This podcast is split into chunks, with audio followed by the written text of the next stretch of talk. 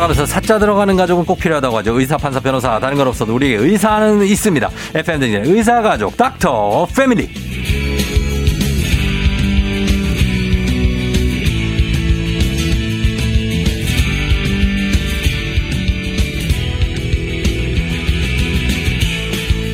닥터 패밀리에서 사랑스러움을 맡고 계시는 조우종 FM 등 공식 3촉인 사랑 소아청소년 정신건강의학과의 전문의 박소영 선생님 어서 오세요. 안녕하세요. 예, 잘 지내셨나요? 네, 잘 지냈습니다. 그래요. 어떻게 지내셨어요? 저 뭐 구체적으로요? 네네. 네, 잘 먹고 잘 자고 그렇게 지냈어요. 그 구체적인 거예요? 네. 헤어스타일을 좀 까맣게 바꾸셨네요. 네. 예. 머리가 많이 상해가지고 어쩔 수 없이. 그게 밝은 색이었는데. 네네. 예, 머리가 상해서 마음도 상했나요? 조금 상했죠. 조금 상하고. 네네. 그렇게 됐군요. 예, 그렇습니다. 그럼 오늘은 뭐 선생님 오시길 기다리는 분들도 굉장히 많고, 예, 오시는 발걸음은 가벼웠죠? 네네네. 건성을 하지 말고. 너무 제대로. 너무 오고 싶었어요. 제대로. 너무 한 달에 한 번 너무 아쉬워. 한 2주에 한 번 와야 되는데. 됐어요. 네. 에이, 왜 그랬어요. 자, 알겠습니다. 오늘은, 우리 소아청소년 정신건강의학과 선생님이시기 때문에 오늘도 이제 아이들에 대한 얘기를 좀 해볼 텐데, 요새 육아하는 엄마, 아빠들이 선생님 시간을 아주 기다린다는 얘기가 많고요. 전국의 엄마, 아빠들한테, 한마디 해 주실 수 있어요? 뭐, 네. 예, 본인도 지금 몇 살이지? 5살인가요? 지금 이제? 4살. 4살? 네네. 예, 네네. 어때요? 다 지금이 제일 좋을 때인 것 같아요. 지금이? 네네. 다 지나가신 분들이나, 네. 뭐, 이제 옆에서 또 보면은 항상 지금이 제일 좋고 아이들은 계속 크잖아요. 네. 그러니까 이 시기가 좀 힘들어도 사실 지금처럼 또 아이랑 친해질 수 있는 기회가 많이 있을 때가 없어요. 그 애가 몇 살이든 간에. 네. 그래서 지금 이 시간 아이를 많이 사랑해 주시면 좋을 것 같아요. 지금 애가 막 30살인 분들도 있잖아요. 그렇죠. 이제 40살 되기 전에. 지금 제일 좋을 때예요. 그렇죠. 애 30일 때. 네. 그래. 더 늙기 전에 네, 애가 막 부록이 되기 전에 네, 네. 지금 아주 좋을 때다. 그렇죠. 애가 이제 나중에 40이 돼도 아주 좋을 때죠. 그렇죠. 왜냐하면 내 자식이잖아요. 우리 부모님 아직까지 우리를 애기처럼 항상 보잖아요. 좋을 때네 그러면. 네. 네, 그렇습니다. 자, 오늘은 박성현 선생님과 함께 새 학기에 아침마다 학교 가기 싫다라고 외치는 우리 아이에 대해서 도대체 왜 학교를 가기 싫어하는 건지 이거는 사실 우리 직장인들이 왜 출근하기 싫어하는지랑 비슷한 느낌이에요. 예, 아침마다 정말 나가기 싫잖아요. 네네. 이 새학기 증후군에 대해서 알아보도록 하겠습니다. 이 새학기가 되면 우리 아이들이 고민도 많고 뭐 낯설고 네네. 그리고 또 친구들하고도 좀 어떻게 보면 좀 헤어지는 경우도 생기고 하니까 그렇죠? 스트레스를 뭐 설레기도 하지만 스트레스를 많이 받는 시기예요. 네, 맞습니다. 저도 예전을 기억해 보면 새학기 혹은 중학교에서 고등학교로 올라갈 때 막 이럴 때 스트레스가 엄청 많았던 기억이 나요. 긴장을 하시는 편이었군요. 저는 그런 거에 낯섦 이런 거에 좀 적응하는 시간이 좀 오래 필요해요. 네네. 그래서 어떻습니까? 새학기 증후군이라는 게 진짜 있는 거죠? 그렇죠. 새학기 증후군이라는 거는 네. 새 학기가 시작될 때 나타나는 다양한 증상들을 맞아요. 통틀어 서 이제 새학기 증후군이라고 하고 예. 이제 말씀하셨던 것처럼 뭐 긴장이나 두려움 이런 것들 때문에 예. 생기는 거죠. 업무 분장 같은 거 직장인들도 그렇죠. 개편 네. 이런 거 나올 때 상사, 괜히 스트레스 뭐 받는 분들이 있어요. 그렇죠. 괜히 화내고 말 없이 있는 분들이 있어요. 맞습니다. 그게 이제 증후군. 본인 얘기신가요? 저는 제가 상사가 된 적이 거의 없어서 직장 생활일 때 욕을 많이 먹었죠. 그런 거를. 그분들의 화를. 그랬는데. 아무튼 그러면 보겠습니다. 새학기 증후군 테스트가 있더라고요. 요거 한번 제가 읽어볼게요. 네. 1번. 짜증과 화를 자주 낸다. 2번 학교 이야기를 잘하지 않으려고 한다. 네. 3번 아침에 잘 일어나지 못한다. 네. 4번 식사량이 눈에 띄게 줄었다. 네. 5번 학교 후에 평소보다 피곤하다고 한다. 네. 6번 학교에 가고 싶지 않다고 자주 말을 한다. 네. 7번 등교 전에 복통이나 두통을 호소한다. 네. 8번 일어나지 않은 일에 대해서 미리 불안해한다. 네. 4개 이상 해당되면은 좀 증후군이 있다는 건데요. 지금 말씀해 주신 이 8가지가 대부분 스트레스 상황에서 생길 수 있는 것들이거든요. 그래서 새학기 증후군이라는 거는 실제 뭐 진단명은 아니어가지고 따로 이제 기준이 있진 않는데 여기 나와 있는 것들이 대부분 아이들이 스트레스 상황에서 많이 느끼는 것들이기 때문에 갑작스럽게 이런 변화가 많이 일어났고 여기서 뭐 한 3-4개 이상이다. 그러면은 조금 생각을 해봐야 될 것 같습니다. 그렇죠. 예, 여러 가지로 해당이 되겠고 이제 뭐 아침에 잘 일어나지 못한다 이런 것들도 아이들은 근데 아이들은 아침에 일어나지 못하는 게 이게 어떻게 보면 당연한 거 아닙니까? 그렇죠. 근데 이제 네. 예를 들어서 잘 일어나다가 갑자기 네네 갑작스런 변화. 이제 변화가 중요합니다. 원래도 짜증이 많은 아이였다. 네. 근데 이제 학교 가서 또 비슷하다 이러면은 그거는 뭐, 원래 그런 거니까. 네, 그거 가지고 또 어떤 급성 스트레스 반응이다 이렇게 보긴 어렵고요.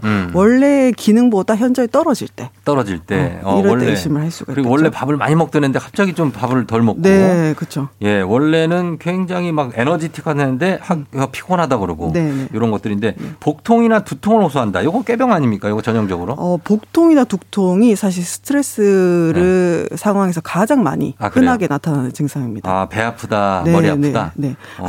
아이들이 이제 자기 마음을 언어적으로 구체적으로 표현을 못 하잖아요.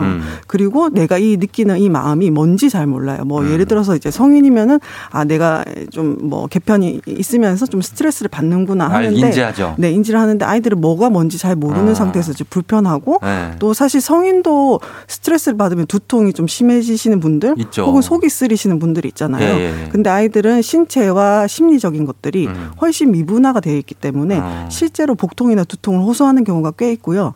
좀 심한 친구들은 구토를 실제 하기도 해요. 진짜 네네. 구토도 하고. 저희 때는 사실 아침에 학교 가기 싫다. 뭐 어디 아프다. 엄마 나 배 아파. 막 이러면은 부모님 일로 와. 어떻게 맞고 갈래? 그냥 갈래? 네. 그냥 가. 빨리 나가! 그래가지고 막 발로 뻥 차고 그랬는데 네. 요즘은 어떻습니까? 학교 가기 싫다, 아프다 그러면 학교 안 보내는 게 맞습니까? 일단은 얘기를 잘 경청을 하는 것은 중요하고요. 꾀병인지 아닌지 보다도 아이가 실제로 배가 아프다고까지 하면서 말을 하고자 하는 바가 뭔지를 좀 들어주는 것은 중요하겠죠. 그래서 뭐 정말 애가 컨디션이 괜찮고 부모가 보기에 꾀병이 확실하다. 그런 경우에도 너 안 아픈 거 다 알아 이거라기보다는 그러지 말고. 네, 뭐 이제 컨디션 이럴 때는 우리가 선생님이랑 약속을 한 거기 때문에 우리가 몸이 조금 안 좋아도 학교는 가야 된다. 이렇게 해서 학교를 보내시고 대신에 사실 실제로 아픈 경우들도 있거든요. 그렇죠. 그런 경우가 있을 수 있기 때문에 뭐 너무 더 아프면은 부모에게 전화를 할 수 있다. 혹은 학교 선생님에게도 아이가 이제 컨디션이 안 좋은지 확인 정도는 해달라. 라고 요청을 따로 하긴 해야 되겠죠. 그래요. 근데 아이들이 이제 뭐 아픈 경우도 물론 있지만 사실 지금 이제 내가 출근해야 돼요. 네. 얘가 나가서 얘 태워보내고 내가 출근해야 돼. 맞아요. 늦었어. 네네. 근데 얘 안 간다면 얘 갈 데가 없거든요. 그 얘를 업고 회사를 갈 수는 없잖아요. 네네. 그럴 경우가 좀 난처하고 그래서 그걸 그냥 보내는 경우가 많고 혼내거나 네네. 그런 경우가 많아서 이제 아이들이 그럴 때 어떨까 하는 좀 걱정은 있죠. 네, 그게 사실은 제일 좀 안 좋죠. 부모도 바쁘고 아이도 바쁘고 하다 보니까 네. 아침 시간 실랑이 하는 게 이제 부모하고 자식 사이에서 요즘 세대에서 제일 좀 그런 문제기는 한데 만약에 이런 신체화 증상이 반복이 된다면 아침에 이제 결정을 하는 것이 아니라 그 전날 이제 아이하고 어떤 규칙을 정해두고 1부터 10까지의 통증이 있다고 하면은 5, 6 정도면은 학교에 간다. 그리고 만약에 뭐 7, 8 정도 아플 때는 어떻게 한다. 뭐 학교에 간 다음에 양호실에 누워 있는다. 이런 식의 좀 규칙을 정해주는 것이 좋겠습니다. 그렇게. 네. 그래 연령별로 애가 좀 차이가 있겠죠. 네, 이제 그쵸. 고학년이. 네네. 어린애들이 아무래도 더 가기 싫어하나요? 꼭 그렇지는 않습니다. 어린애들의 이제 모습, 표현형이 다를 수가 있고요. 어린애들은 뭐 우는 거나 짜증이나 뭐 배가 아프다 이런 걸로 나타날 수가 있고 좀 청소년들은 다른 핑계를 더 많이 대겠죠. 실제로 많이 먹어서 배가 아픈 친구들이 있죠. 아니, 뭐 저희 딸 같은 경우에는 실제로 많이 먹어서 배가 아프거든요. 예, 그냥 뭐 기분이 아니라 배가 많이 나와 빵빵해가지고 너무 아프다는. 그럴 때는 그럼 조금 먹여야죠. 조금 먹이는 게 쉽지가 않아요. 예, 그래요. 그래서 지난주에 비슷한 문자가 하나 왔는데 지금 보면 아이들이 5920님 아이가 올해 학교에 입학했는데 아침마다 저한테 꼭 교실까지 같이 가달라고 합니다. 계속 교실에 같이 가줘도 되는 걸까요? 아니면 한 달쯤 됐으니까 이제 스스로 가도록 해야 될까요? 초등학교겠죠. 네네네. 그래서 이런 친구들은 계단식 조절법. 을 사용을 해주시면 좋은데요. 처음에 교실까지 같이 가주셨다면 그 다음에는 뭐 교실 뒷문까지, 그 다음에 교실 복도가 보이는 곳에서 기다리고 있다든지, 그 다음에 교문 앞까지 그렇지. 이런 식으로 단계식으로 아이가 적응을 할 수 있게 도와주시는 것이 좋습니다. 그 막 입학한 아이들이 학교에 적응하는데 보통 저는 제가 볼 때는 한 1년 반 봅니다. 네, 초등학생 1년. 네. 네네네. 어느 정도 걸립니까? 보통 우리가 초등학교 1학년 1학기는 네. 적응하는 시기로 제가 보라고 말씀을 드리거든요. 근데 지금처럼 코로나 때문에 막 네. 학교에 자주 빠지고 뭐 대면했다가 비대면을 하고 이런 경우에는 사실 이 적응 기간이 1년 정도까지도 갑니다. 아, 1년 정도 네네. 가죠. 예, 그러니까 그럴 때는 이렇게 뭐 좀 같이 가주는 것도 어느 정도는 필요한데 이 저학년 아이들이 1, 2학년 초등학교 네. 같은 경우에는 학교가 좀 무섭다고 생각하는 분들도 있을 것 같아요. 그쵸. 그런 친구들도 네네. 학교를 좀 재밌는 데로 생각할 수 있게 하는 방법은 뭐 있을까요? 결국 이 학교에서 좀 즐거운 경험이 축적이 되면 좋은데요. 네. 사실 제일 좋은 거는 뭐 평일인 주말이나 학교 입학 전에 네. 부모하고 먼저 학교에 가서 같이 보고 이런 게 좋은데 또 이마저도 코로나 때문에 잘 못하신 경우가 많이 있어요. 예, 예. 그렇다고 하면은 아이가 한 명이라도 좀 친한 친구가 있는 것도 도움이 되거든요. 그래서 이제 학교에서 만난 친구나 좀 가까운 친구들을 학교 외의 공간에서 좀 만나게 해주는 것도 도움이 됩니다. 아, 그것도 이제 코로나 때문에 지금 많이 못했고 네네. 저는 어제 그 아이 유치원을 동네를 일요일이잖아요. 네네. 안 하는데 거기 갔어요. 어어. 그래서 너네 유치원이 여기 동네야? 그랬더니 네. 맞아! 그래서 막 신나더라고요. 그래서 또 소개해주고 여기를 좀 나한테 좀 안내해 줄 수 있을까? 그랬더니 네네. 신나갖고 막 소개를 여기는 어디고 이쪽 길로 가야 되고 그쪽은 찻길이야. 인도로 가. 막 이렇게 얘기를 하고. 너무 좋죠. 너무 네. 좋은 방법입니다. 그래가지고 그렇게 갔다 오는데 아, 이게 좋은 거군요. 네네. 예, 그렇다는 거 말씀드리고 그리고 아이들이 사실 친구 문제로 힘들어하는 건 부모가 정확히 알기가 힘들어요. 네, 맞아요. 친구가 얘가 진짜로 좀 문제가 있어서 애가 힘든 건지 아니면 서로 쌍방 간에 문제가 있어서 네, 힘든 건지 네. 이럴 때 어떻게 부모가 나서서 도와줘야 됩니까? 아니면 좀 지켜봐야 됩니까? 근데 이 이제 친구 문제도 당연히 부모가 도와줄 수가 있는데요. 네네. 조금 잘못할 수 있는 게 부모님들이 뭔가 이제 경찰관, 수사관의 태도로 이제 접근하면 안 돼요. 누가 잘못했느냐 이거보다도 그러니까. 아이의 입장에서도 충분히 들어보고 또 이제 상대방 입장에서도 들어볼 수 있는 루트를 마련을 해야 되겠죠.